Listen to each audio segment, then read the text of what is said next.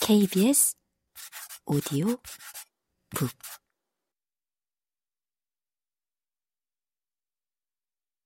나는 눈가가 침침해지고 가슴이 답답해지기 시작할 때면 바다로 나가는 버릇이 있다고 말했는데 그렇다고 해서 승객이 되어 바다로 간다는 뜻은 아니다.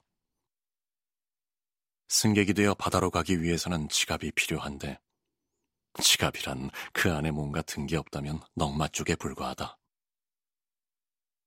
게다가 승객들은 뱃멀미에 시달리며 걸핏하면 싸우려 들고 밤에 잠을 자지 않으니 대체로 별 즐거움을 누리지 못한다. 그렇다. 나는 절대 승객으로 바다에 나가지 않는다. 그리고 내가 경험 많은 선원이기는 해도 제독이나 선장, 주방장으로 바다에 나가는 것은 아니다. 그런 직책에 어울리는 영예와 우대는 그런 것들을 좋아하는 이들을 위해 포기하련다. 나로 말할 것 같으면 그 모든 명예롭고 존경할 만한 노고와 시련과 고생거리는 그것이 뭐가 됐든 딱 질색이다. 굳이 함선, 바크선, 브리그선, 스쿠너선 따위에 신경 쓰지 않더라도 내 몸 하나를 돌보는 것만으로도 벅차다.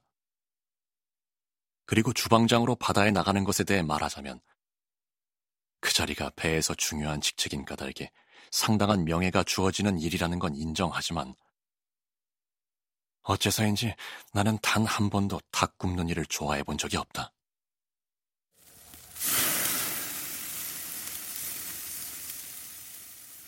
물론 일단 굽고 제대로 버터를 바른 다음 소금과 후추를 적당히 친 닭고기 구이에 대해 경건하다고까지는 말 못하겠지만 그토록 경의를 담아 말할 사람은 나 말고 없을 테지만 말이다.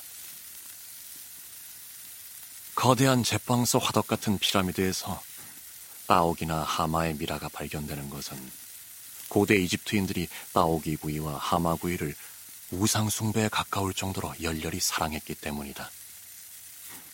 그렇다.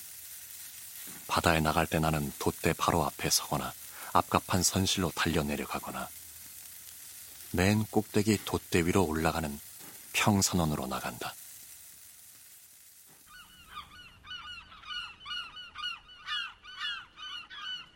물론 이런저런 명령을 받고서 5월 초원의 메뚜기처럼 이 돛대에서 저 돛대로 뛰어다녀야 한다는 건 사실이다. 그리고 처음에 이런 일은 무척이나 불쾌하게 느껴진다. 자존심이 상하는 일로 만일 육지에 유서 깊은 가문인 벤 렌셀라, 렌돌프, 하르디카노트 출신이라면 더욱 그러할 것이다.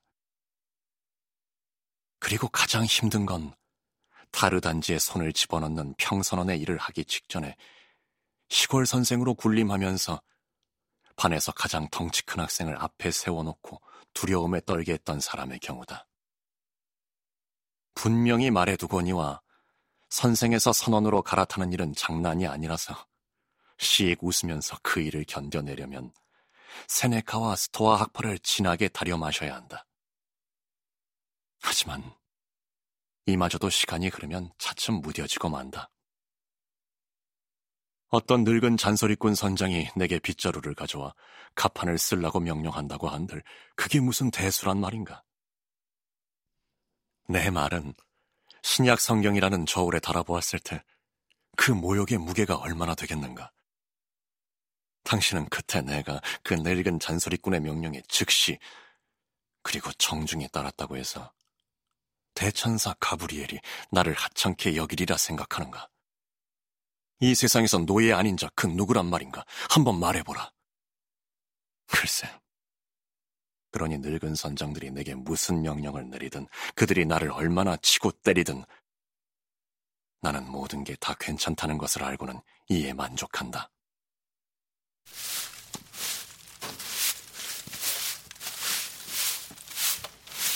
다른 이들도 어떤 식이 됐든, 즉, 육체적 관점에서든 형이상학적 관점에서든 모두 동일한 대접을 받고 있으며 따라서 전 인류는 서로를 번갈아 가며 때리고 있는 셈이므로 다들 서로의 어깨를 어루만져 주며 만족하는 수밖에 별 도리가 없다. 다시 한번 말하지만 내가 선원으로 바다에 나가는 것은 반드시 고난에 대한 대가가 지불되기 때문이다.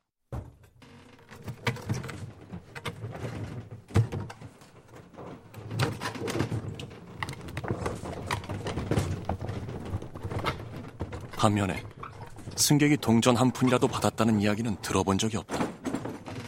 그러기는커녕 승객은 오히려 돈을 내야만 한다. 그리고 돈을 내는 일과 돈을 버는 일 사이에는 엄청난 간극이 존재한다. 돈을 내는 일은 아마도 과수원의 두 도둑이 우리에게 남긴 가장 귀찮은 종류의 형벌일 것이다. 하지만 돈을 버는 일, 그것을 무엇에 비할 수 있을까? 돈이야말로 모든 세속적 악의 근원이므로 돈 있는 사람은 무슨 일이 있어도 천국에 가지 못한다는 우리의 진심 어린 믿음을 생각했을 때 인간이 품위 있는 활동으로 돈을 번다는 것은 진정 놀라운 일이다. 하하. 우리는 얼마나 기꺼이 우리 자신을 지옥에 내맡기는지. 마지막으로 말하건대 내가 늘 선원으로 바다에 나가는 이유는 건강에 좋은 운동과 앞가판에서 마시는 맑은 공기 때문이다.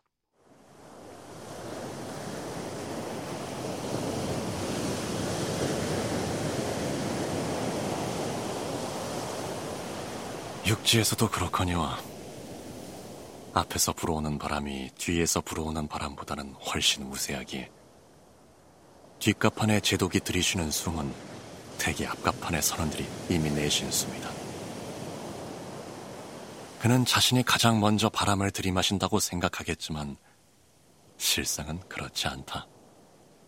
마찬가지로 다른 여러 경우에도 실은 민중이 지도자들을 이끌고 있지만 지도자들은 그러한 사실을 거의 알아차리지 못한다.